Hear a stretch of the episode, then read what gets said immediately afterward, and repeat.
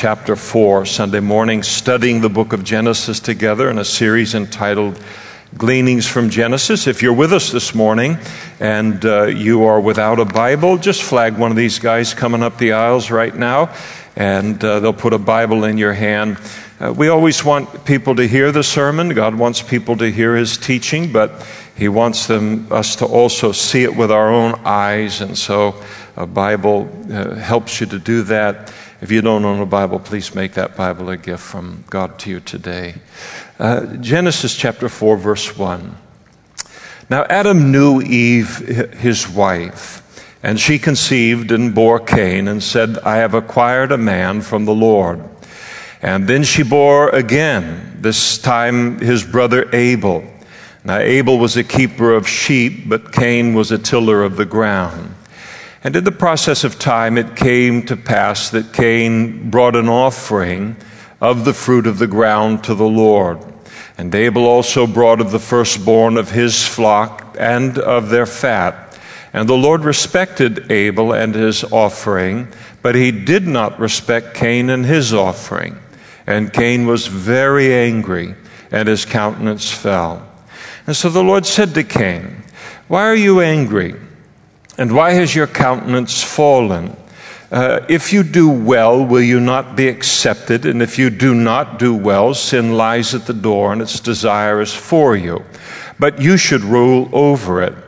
Now Cain talked with Abel his brother, and it came to pass when they were in the field that Cain rose up against Abel his brother and killed him. And then the Lord said to Cain, Where is Abel your brother? And he said, I do not know. Am I my brother's keeper?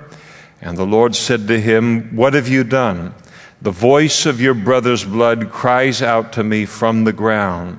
And so now you are cursed from the earth, which has opened its mouth to receive your brother, brother's blood from your hand. And when you till the ground, it shall no longer yield its strength to you. A fugitive and a vagabond you shall be on the earth. And Cain said to the Lord, my punishment is greater than I can bear. And surely you have driven me out this day from the face of the ground. I shall be hidden from your face. I shall be a fugitive and a vagabond on the earth, and it will happen that anyone who finds me will kill me. And the Lord said to him, Therefore, whoever kills Cain, vengeance shall be on him sevenfold, and the Lord shall and the Lord set a mark on Cain, lest anyone finding him should kill him. Uh, we won't get through all of that today, but it gives you a context of the entire account. We'll get through the first five verses. Let's pray together and ask for the Lord's blessing. Father, we are so thankful that when we turn to your book that we uh, need never turn to it alone under the uh, limitations of our own intellect or our, even our own hunger for you. Uh, but we turn to it uh, with you in communion with your Holy Spirit. We thank you that this is a living book in the hands of the Holy Spirit, and we want this passage to be living to us and our walk with you, Lord. And so we pray that as we continue to worship you now in the study of your word, that you would do something eternal uh, in our hearts and in our spirits through your word this morning. Give us ears to hear what the Spirit would speak to us, this church, this morning. And we ask it in Jesus' name. Amen. Please be seated. With chapter 4, uh, we begin uh, God's account of human history beyond uh, the Garden of Eden, Adam and Eve having been expelled from the garden in the last verse or two of, of chapter 3. And the book of Genesis, uh, and I think indeed the rest of the Bible, is very, very much a uh, history book. It is a record of past events. And, uh, but I think it's also important to understand that supremely, it is given to us by the Holy Spirit in order not to provide us with a military history of mankind, uh, a political history of mankind, or a scientific or a uh, social or a cultural history of mankind.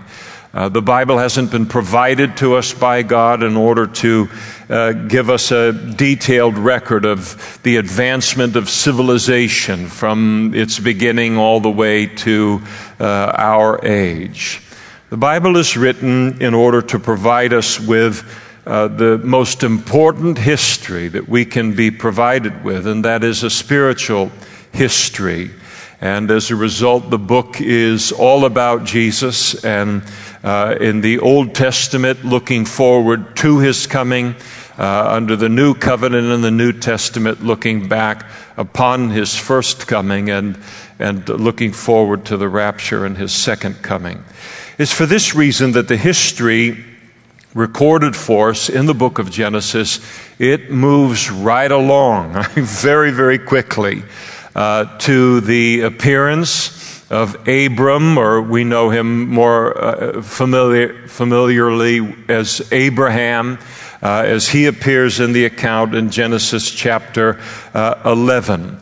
And then with Abraham, we have the introduction of the bloodline through which God is going to bring uh, his Messiah that he has promised, his Savior, uh, into the world, into human history.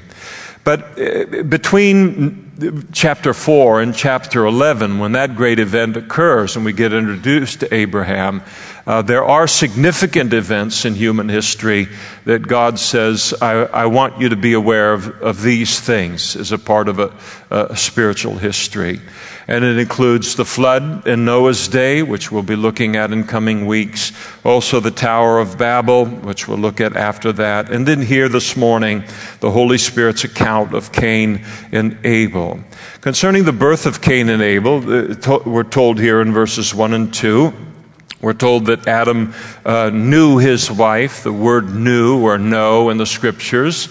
Uh, it, it's uh, in, in this kind of a context, the word know or knew is commonly used to describe sexual activity between a husband uh, and a wife. And, uh, and in the coarseness of, of our age today, where uh, everything is said, almost everything, with the, in the most vulgar terms, uh, no discretion at all. It is, it's refreshing to, uh, to turn to the Bible and, and uh, see how it handles uh, these things in, in such a discretionary way in describing it. We're told that Eve conceived and that she bore Cain in verse 1. Cain was the first child ever born. Adam and Eve, they were uh, created and uh, from the earth, and she from his side. And uh, but Cain is the first baby born in human history, and so you just picture it in your mind. Here you have Adam and Eve, and um, and uh, uh, before Cain is born, they're the only two human beings on the earth. That's a lot of space. That's a lot of room. And no iPhones, no TV, no, I mean, it's just them and this big wide world that they're in the middle of. And, and then now, with the birth of Cain, now we've gone from two uh, to three. Uh, Eve's excitement is uh, concerning the birth of Cain is recorded for us here, and uh, certainly uh, expressed in her naming of him. The name Cain means to get uh, or gotten. In other words, as she expressed uh, further, she recognized Cain to be a gift from the Lord. And the Bible teaches that children are the heritage of the Lord, they are a gift uh, from God, more or less. Uh, but uh, it's certain times more, it's certain times less. But they really are uh, a blessing from, from God. And um, and so, but there's more than that that's involved with, with Eve here. I, I don't think it's unlikely that she believed that in naming Cain uh, to get or, or gotten from the Lord, that uh, she viewed him to be the fulfillment of God's promise in uh, Genesis chapter 3, verse 15, uh, that he would be the one who uh, would be born, who would ultimately bruise, that is, crush Satan's head, his authority, uh, as, as, that promise was, as that was spoken to Satan in the, in the hearing of, of Adam and Eve, and spoken to Satan for his part in, in their fall in, in the Garden of Eden. Personally, I don't doubt that, that, that uh, one uh, person in all of human history has uh, been more eager uh, for Satan to pay uh, a terrible price for his part in the fall uh, than Eve. She was the one that fell prey to the temptation and then tempted her her husband. And so, up to this point in, in human history, Adam and Eve become the first people ever to raise Cain. And uh, uh, this is why I don't tell jokes, but this was irresistible to me because I have such poor taste um, uh, uh, in them. I hope you don't think less of me. Well, you should, actually. you know, so, so, so there's an awful lot of excitement uh, that surrounds the, the, birth of this child and, and anticipation related to his birth. And yet, as we see the account unfold, even beyond what we've read, Cain is going to become a terrible, terrible heartbreak. Uh, to Adam uh, and, and Eve and, uh, and to the entire family.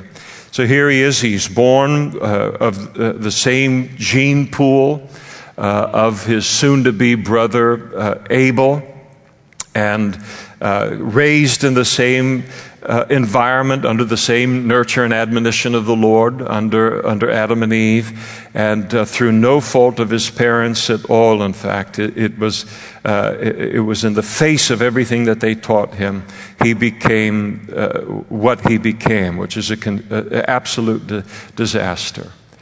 And of course, this goes on continually, even in, into our day, and uh, to the heartbreak of uh, godly parents uh, all around the world today, and right into this room today. And it's as old as Cain and Abel. We raise our children in the nurture and admonition of the Lord. We give them that as a gift. We give it to them at, uh, in many cases, a tremendous sacrifice on our part to impart that kind of a foundation and heritage uh, into their life. And uh, we give all of that to them, but we also give that to God for Him to be able to use in their lives for the rest of their lives. But what a child then chooses to do with that blessing is completely out of our control. Uh, we can pray for them, but we have no ultimate control over any other human being uh, than, than ourselves. And so, interesting you see in the Old Testament where you would see the so often a good king would be followed by an evil son and an evil king followed by a good son and a good king. And uh, this this uh, freedom of choice that's involved in in all of it. And and so we are uh, left with not in the sense of a last resort or uh, left with something that's powerless left with prayer. Uh, I think that Sometimes you can look at it, and I don't think we would consider it as Christian parents, you know, what a waste. Certainly not a waste in terms of our effort and what we put into our children's uh, life, but certainly we can see them wasting it at times. And but but think about the uh, what how miserable it would be to have a child like Cain that uh, that goes sideways as they do and then uh, the confidence that we have really to know, Lord, I raised them in you. I, I gave you everything you asked for of me, the best that I, I wasn't perfect, but to the best of my ability, I gave them what you asked for in terms of building it in, in their life. And then now it's up to you to make much of it in, uh, in returning them to this. And there's a confidence there that we wouldn't otherwise have if we had hadn't raised them in the nurture and the admonition of the Lord. But uh, not to say that if you come to the Lord later in life and the children are, are grown and, and uh, you didn't have a chance to do that and now all is lost, the Lord knows how to look at every situation uh, specifically. Even bore a second son, uh, Abel, in verse 2. His name means frail, uh, it means breath or, or vapor. I, uh, it appears that at this point, Adam and Eve now realize that uh, God is not going to fulfill the, uh, the prophecy of Genesis 3:15 uh, immediately, and uh, perhaps uh, as she thinks about life that she's living now in comparison to the life that they once enjoyed in the Garden of Eden, that she encapsulates this life by comparison with a single word vanity. Now, remember, in, in all of human history, only Adam and Eve experienced the perfection of the Garden of Eden. And uh, the rest of us, we know nothing about that. Uh, and, and in fact, I, am almost happy uh, that, we, that I don't. At least I'll speak for myself. All I've ever known, all we've ever known, is fallenness uh, the fallenness of this world. We have no basis of comparison. That, that complication isn't added to our thinking or to our feeling or to our emotions or our regret or anything in, in, in terms of, uh, of life. And, and for all of the difficulty of fallenness that has brought into our lives, we're not tortured by that comparison. And imagine being Adam and Eve living in this fallen world and then knowing how good it was uh, in, in that garden. I think sometimes we can uh, joke a little bit about, you know, one day seeing Adam and Eve in heaven as Christians and uh, wanting them to, you know, to maybe poke them in the eye or uh, poke them in the ribs for whatever, you know, uh, they, they've done. And we can kid about that uh, uh, for the mess that they created. But I, I do think that they paid a very, very significant private price uh, for that fall all of their lives. The occupations of Cain and Abel are given to us here in uh, end of verse 2. Abel raised and he tended sheep, so he was a shepherd, and uh, Cain was a tiller of the ground, he was a farmer. It's important to realize here that uh, no one is superior uh, to the other in terms of an occupation. Now, the farmer may think he's superior to the rancher and the rancher may consider himself uh, superior to the farmer. But in God's eyes, there's nothing like that. I remember when I worked for the phone company and and uh, I was a lineman at the time, and we were putting in some kind of a cable or a CR wire or something to some ranch way up in the hills somewhere. And, uh, and my buddy, who was my partner, uh, we got there and we began to talk with him, and my partner uh, told him, uh, complimented him on the nice farm that he had. Oh, he bristled and let him know in no uncertain terms this is not a farm, this is a ranch. So apparently there's some tension between ranchers and farmers that uh, we're not aware of as we just buy the product of what they both of them produce at the supermarkets. But but in terms of uh, their, you know, their, how they're esteemed by God, it had nothing to do with the occupation. You notice in verse 3 through 5 the, the offerings that they, they brought to the Lord. They each brought an offering to the Lord. Cain brought an offering of the fruit of the ground uh, to the Lord. So he brought some kind of an offering that was, constituted grain or vegetables. And then Abel brought an offering of the firstborn of the flock and, uh, and the, uh, of their fat. So he didn't bring uh, God some, uh, you know, uh, awful creature that he didn't want. He brought his best animal and, uh, and, brought the, the best uh, part as a, a sacrifice and, uh, and offering that animal sacrifice to the Lord. The Lord's response to their offerings, given to us there in verse 4 and 5, God rejected, or rather, he respected Abel and his animal sacrifice, and he did not respect Cain and uh, his grain offering or his vegetable offering. And uh, uh, this term did not respect, it's very, very uh, graphic in the original language in the Hebrew, uh, literally means he wouldn't even look at it.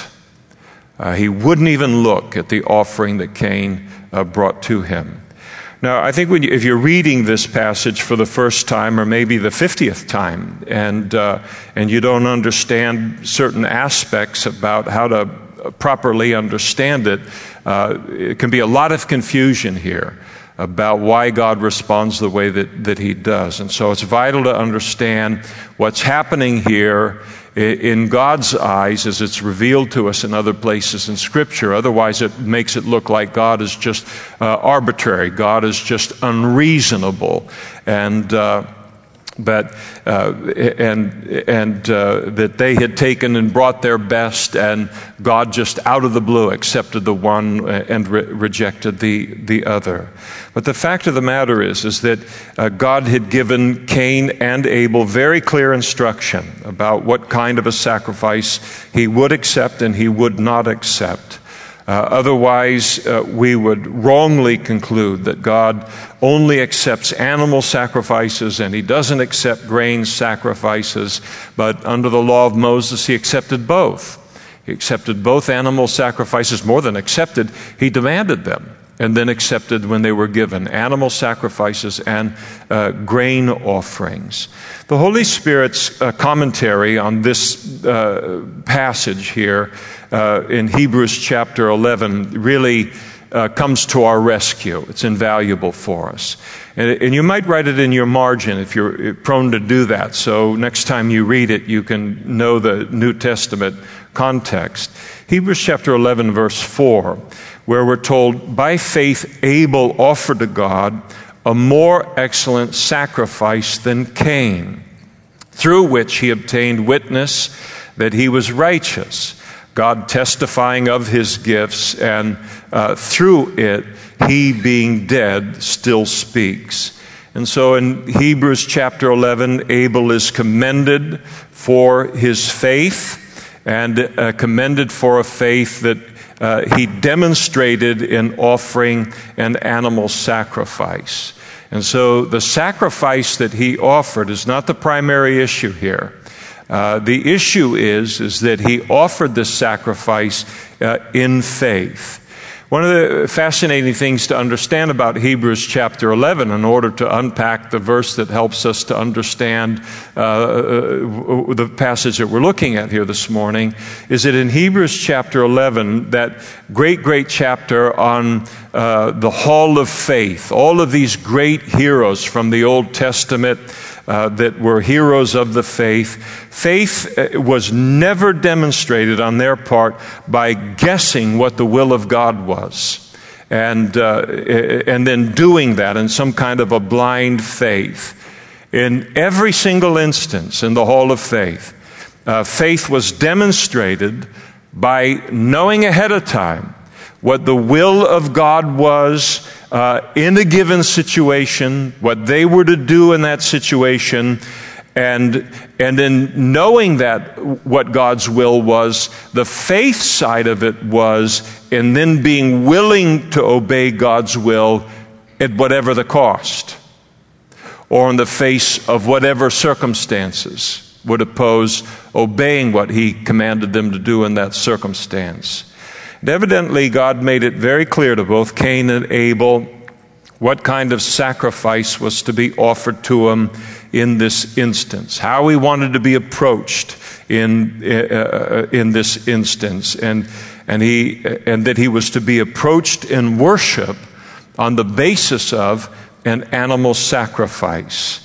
And uh, as God would later formalize in the law of Moses, uh, the, the whole offerings, uh, the, the whole, all the various offerings that were to be made, and, and all of it a picture and a type of Jesus, the seed of the woman, the Lamb of God who comes to take away the sin of the world.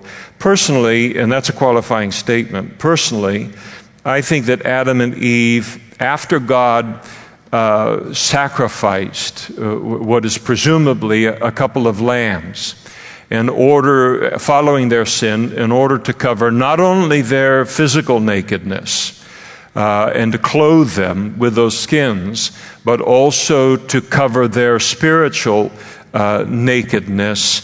That uh, at that point, uh, that uh, Adam and Eve began to offer some kind of a similar sacrifice to God.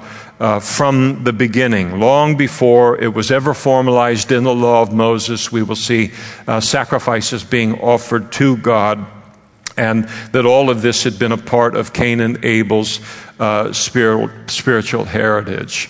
You know, so often we look at, because we're so dominated by the, the, uh, the idea or the theory of evolution that's so prominent within, within our culture, that um, we, we think of man and we think of religion and its development within mankind that somehow uh, in the very earliest history of mankind that it was very kind of uh, primitive. And people were kind of groping after God. They, they really didn't have a good understanding of Him. They didn't know how to approach him. They didn't know how to have a relationship with him. And so, like all other areas of maybe civilization or whatever, this has been a, a progressive growth until we have kind of these refined, advanced uh, religions that are in the world today, including Christianity. But the fact of the matter is, is that from the very beginning it was pure from the very beginning. I mean, you, you don't know, you can't know God better than Adam and Eve knew God.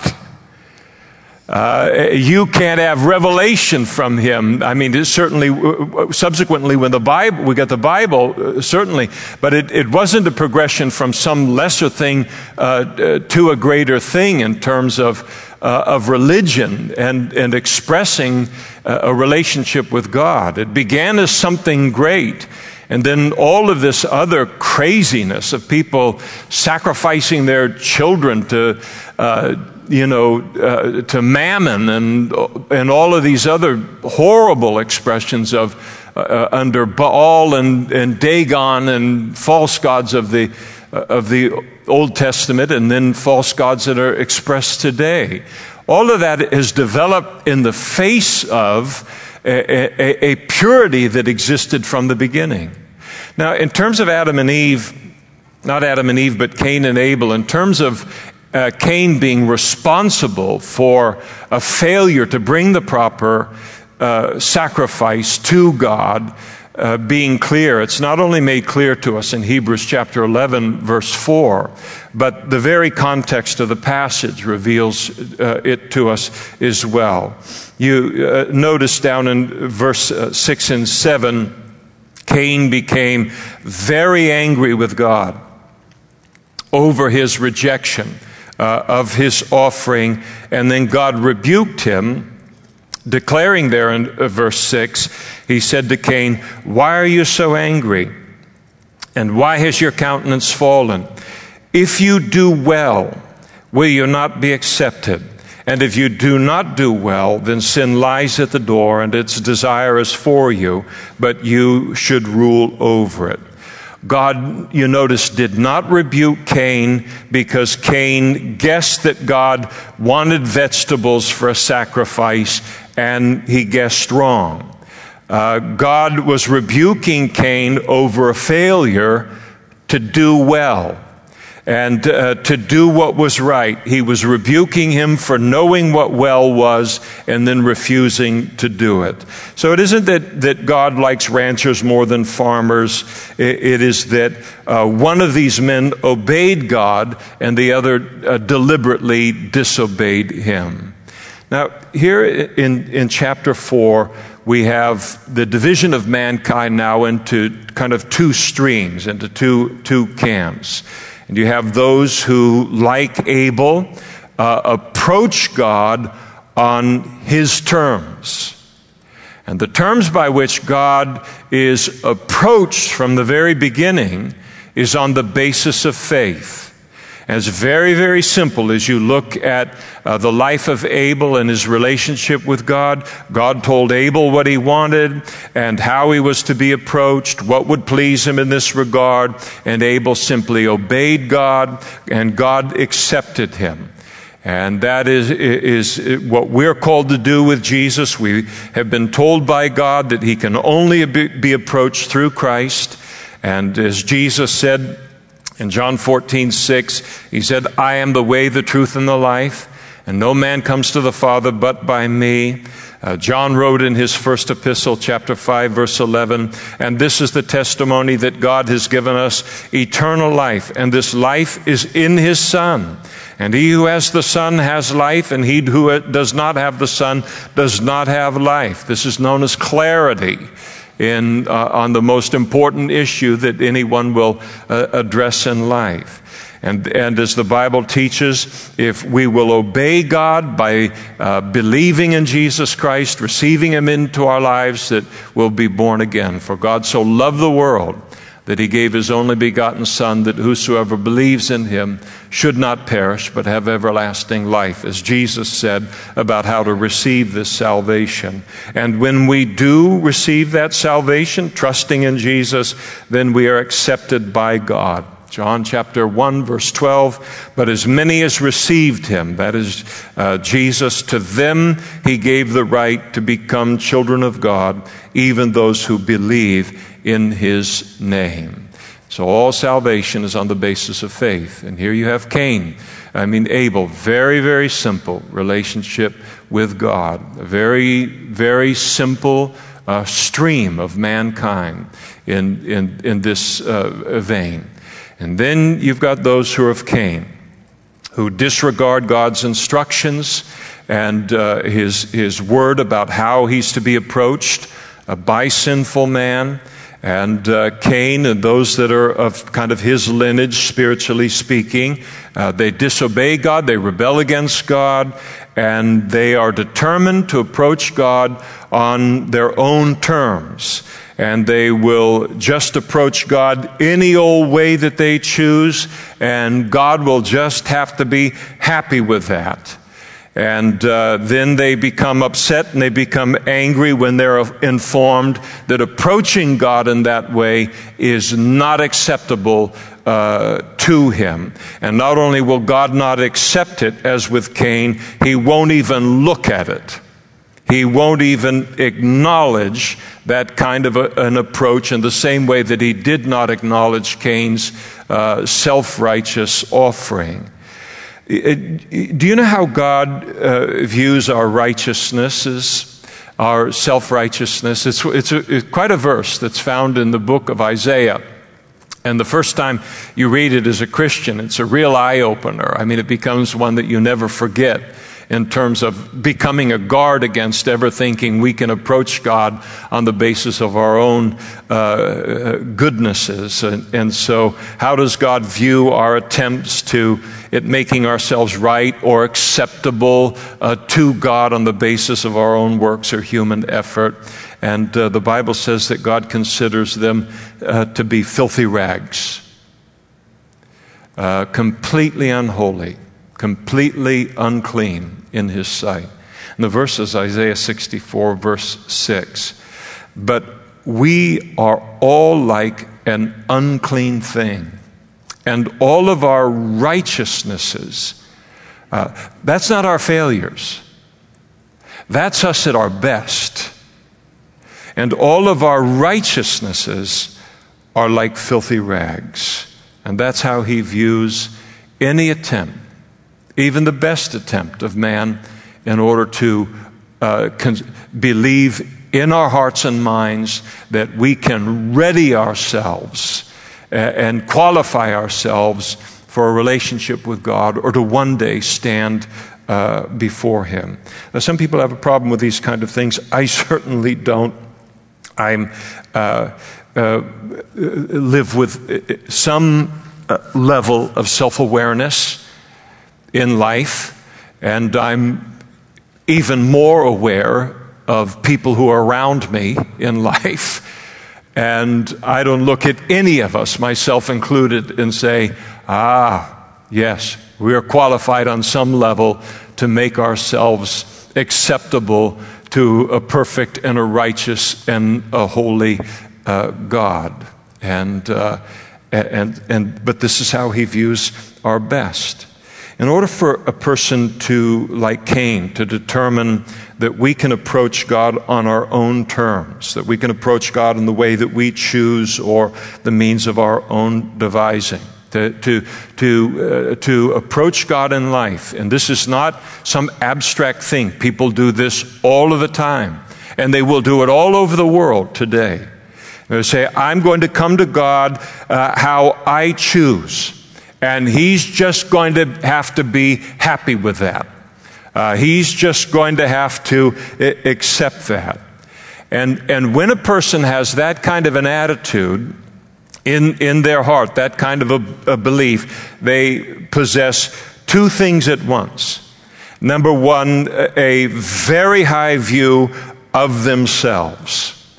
And in fact, an astonishing level of pride and, and uh, arrogance and, and self importance. And the second thing that such a person has to possess is a very, very low view of God. And this is the exact opposite of what is uh, uh, involved and required in approaching God. What's required there is to have a very high view of God and a very low view of ourselves. Someone might protest and say, How could I have a low view of myself? I'm Mr. Wonderful. Uh, no, you're not. We can bring witnesses in. Uh, is the old uh, saying is is that uh, humility is is not a complicated thing in life. Uh, humility is made up of two things, and that is honesty and a good memory, and that's the truth about it. Every one of us uh, has plenty in our history uh, that if we would stop and think about it once in a while, gives us uh, plenty of cause for humility within, within our lives and a recognition that there is quite a gap between us and God, and there ought to be if He is uh, nothing like us, and we want Him to be nothing like us. Now, God simply will not accept anyone approaching Him on the basis of anything or anyone other than a faith in Jesus Christ for salvation and the forgiveness of uh, sins.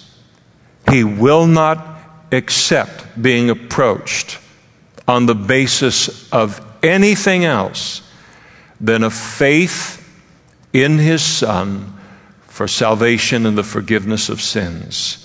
And I think that in the pride and the arrogance and the self, sense of self importance that really marks mankind in our age, this cannot be stressed enough. And if you are not a Christian yet, it is so vital that you know that you must approach God on His terms. You must worship God on His terms and not uh, your own. The gap that exists between you and God in any area of your life, in terms of intellect, in terms of strength, in terms of wisdom, in terms of knowledge, that gap is infinite in size. You are simply unqualified to be in the driver's seat in a relationship with God. And if you are in the driver's seat in a relationship with God, then you view God as something less than yourselves. And why would you worship a God that you esteem to be less than yourselves? None of us are qualified to be the lead or to lay down the conditions of a relationship uh, with God. It is a privilege to know God. It's a privilege to have a relationship with Him. And it is a marvel that really that he is interested in us at all, and, and more of a marvel that he has made provision for salvation for us in the incarnation, the life, the death, the burial, and the resurrection of his Son, of Jesus Christ. And it's with a sense of, it, it is uh, the, the prophet had when he approached God a, a godly man, a, a, a, righteous man in terms of d- desiring to walk with God. It's with the sense of, Woe is me, for I am undone. For I am a man of unclean lips, and I dwell in the midst of a people of unclean lips, for my eyes have seen the King, the Lord of hosts. It's with that attitude that we are to approach God that we are people of unclean lips and we dwell among a people of unclean lips and have no ability in and of ourselves to approach God. And the fact of the matter is, is that God should be feared until we end our rebellion against Him by putting our trust in His Son. He's not uh, uh, uh, this jolly uh, Pillsbury doughboy in heaven that we poke in the stomach with a good work once in a while and he giggles for us. Uh, he should be feared uh, until our issue of sin has been taken care of by putting our faith in his son. And, I, and, and, and all of this is in a wonderful and I think needed contrast to the casualness with which people view God today, view Christianity today, view Jesus uh, today. And the, the writer of the book of Hebrews comes to our rescue and the strength of that, that letter. In Hebrews chapter 10, verse 28, anyone who has rejected Moses' law dies without mercy on the testimony of two or three witnesses. Of how much worse punishment do you suppose will he be thought worthy who has trampled the Son of God underfoot? counted as the blood of his covenant by which he was sanctified a common thing, and insulted the Spirit of grace. So here we live in the context of an insane asylum. It's called Planet Earth. And we're in a very deep cell within that insane asylum, and it's called the United States of America. And there's a deeper cell yet, it's called California. Uh, it, I, it could be worse. We could be on the coast. Uh, but we're not. But, uh, but this, this, we, we're so used to being in this context of how God is viewed, how Christianity is viewed, how Jesus is viewed, that once in a while, we, and, and how a rejection of Him or dismissal of Him, how casually it is viewed, and once in a while we need to read from the Word of God how those very things that are done so casually, by the people that we are around, how that very thing is viewed from the holiness of heaven. Because that's where all of us are headed one day either to be saved or to be judged at the, the white throne uh, judgment uh, of Christ. And then there's the warning to anyone who would despise the, the salvation that's found in Jesus. Again, in Hebrews, it is a fearful thing to fall into the hands of the living God. That is to face Him one day independent of, of Jesus' covering and His sacrifice. And, uh, and, and one day, imagine this. Imagine this. To one day stand before Him as a mere human being and to stand before Him as a part of His creation and say, I rejected your Son. And you want to see arrogance and self importance and pride exposed in a moment as, a, as misguided in terms of what to do with Christ, or it'll be exposed in, in that moment. And that to stand before Him, having rejected His Son and then to stand before Him with this confidence that, that in my own works and in the life that I have lived, that I've now qualified myself uh, to, uh, to stand in His presence just as I am. Jesus' uh, warning is no less strong. Jesus said, But I will show you whom you should fear. Fear Him, speaking of God the Father, who after He has killed, has power to cast into hell. Yes, I say to you, fear him.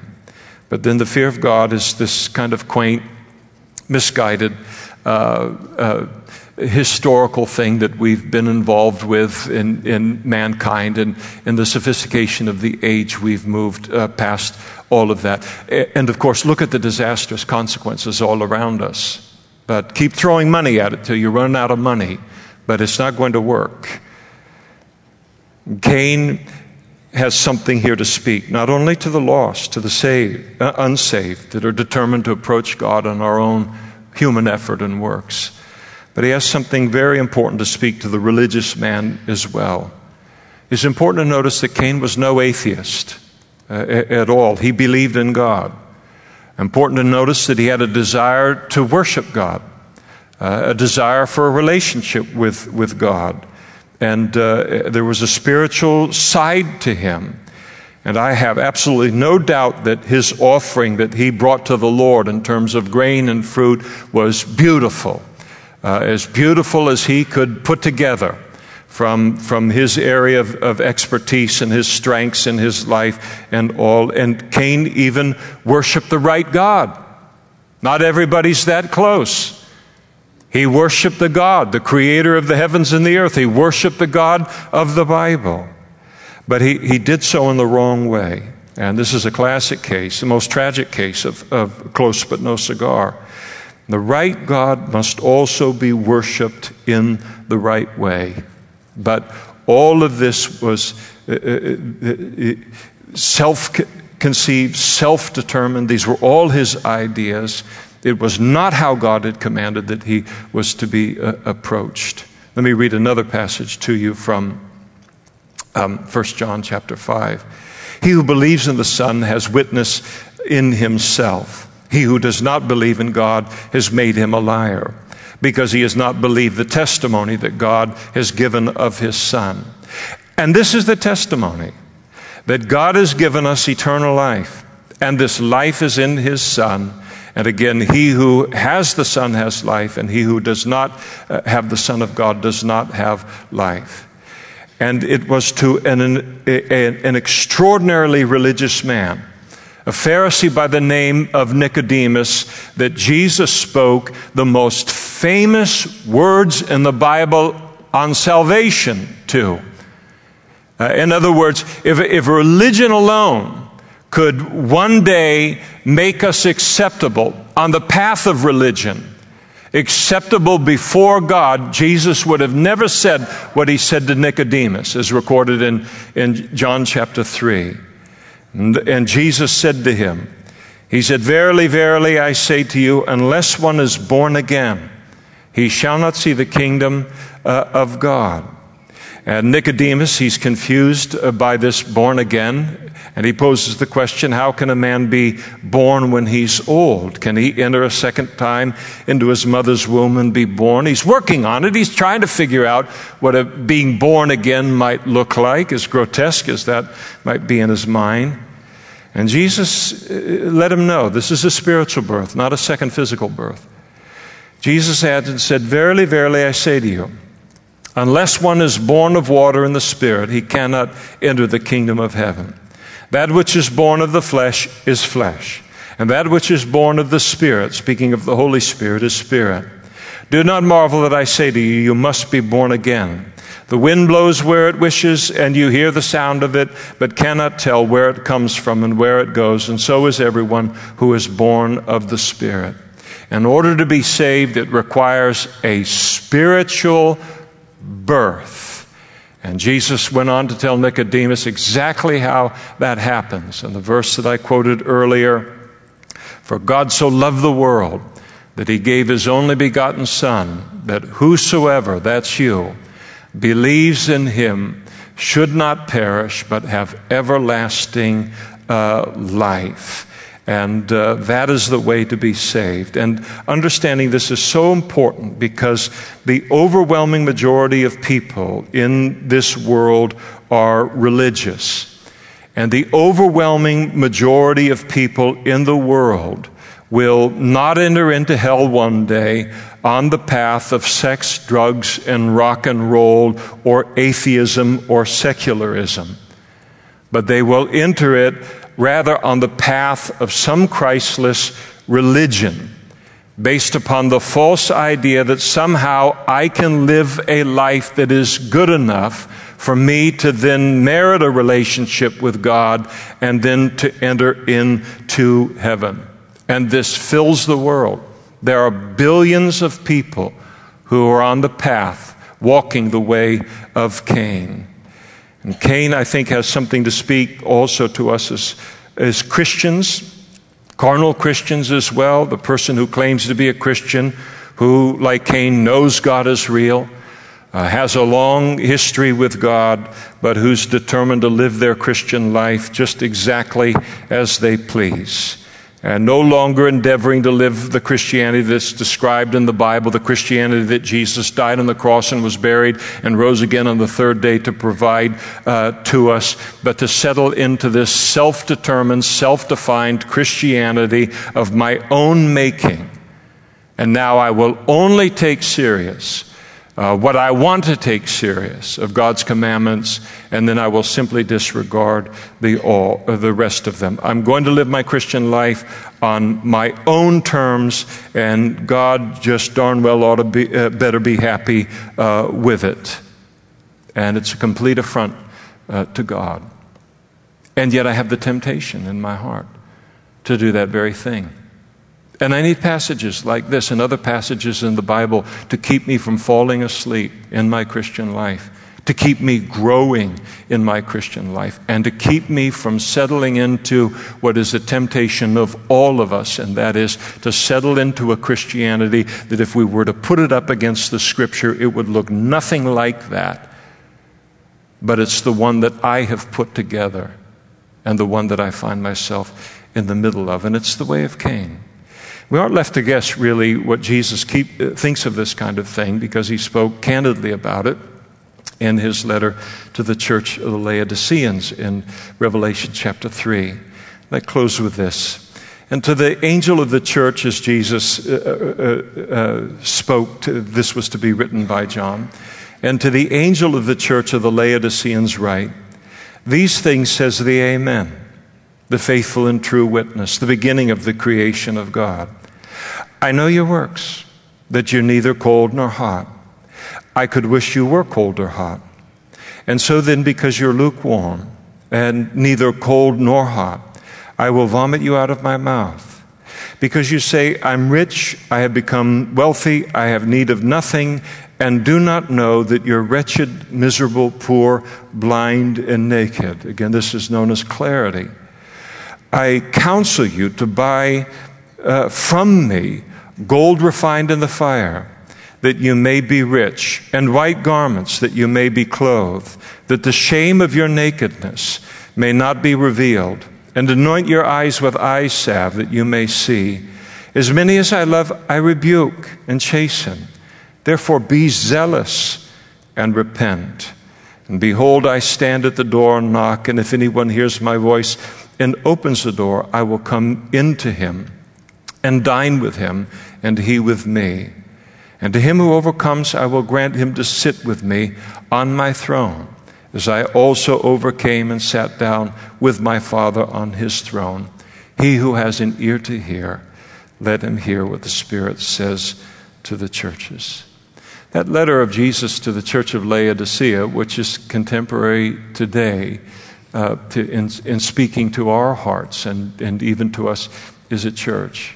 It's a very, very strong rebuke. It contains a very, very strong warning. But it isn't just a rebuke, it contains the rebuke, following the rebuke, is an invitation to come out of that condition and to come out of what they had redefined Christianity to be.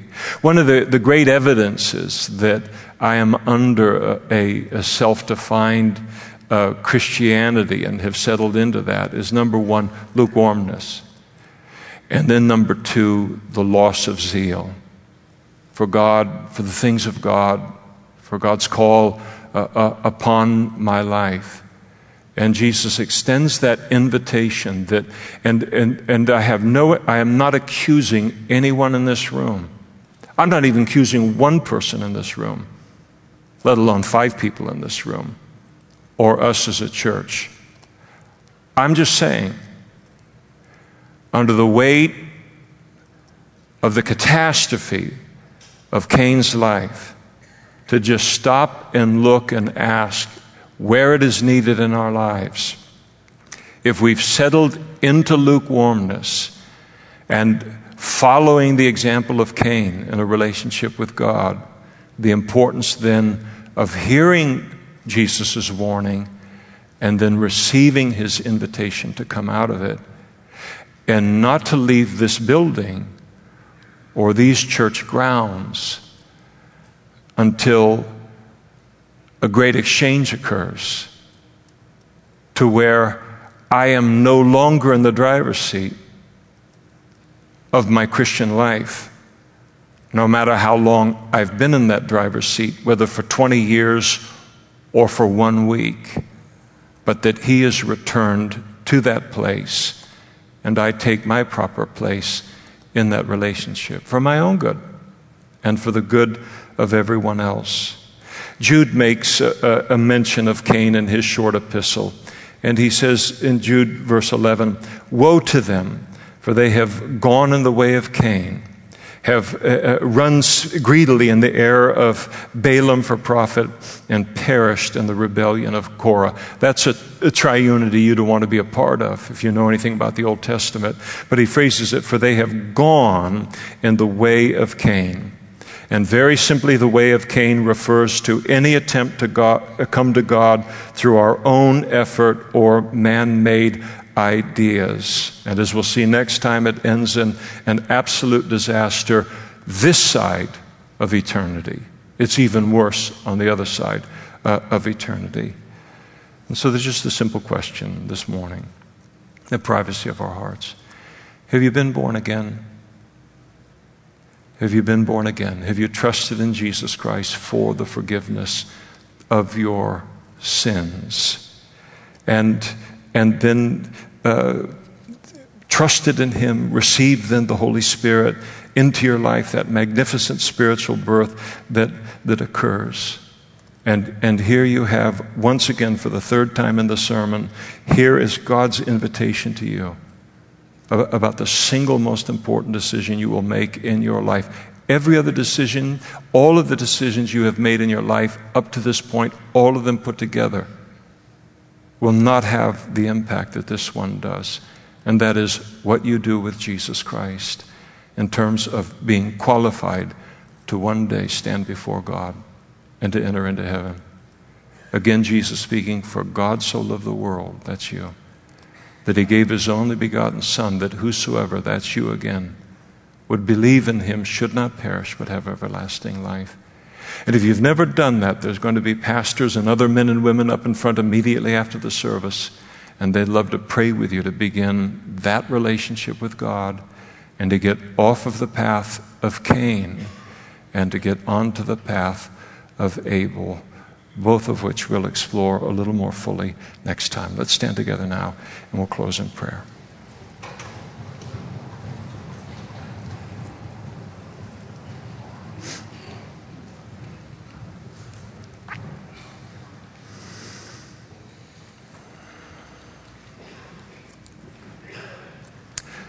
Father, in some respects, we have, and trust under the direction of your Holy Spirit, left the 99 to go after the one who is unsaved this morning, or the one who is engaged in whether that's a secular vantage point or whether from a religious background. And then, Lord, to go after the one, or whatever the number might be, who is settled into the church of Laodicea when the glory of the church of Philadelphia sits there for all of us. So we commit this time, this examination of Cain, to you and your Holy Spirit, and to its continued work as necessary in each one of our lives here this morning. We pray that your word would be living and we pray that your Holy Spirit would cause it to be unceasing in our lives until every single vestige of anything that has to do with Cain is removed from our lives this morning. And we ask it in Jesus' name. Amen.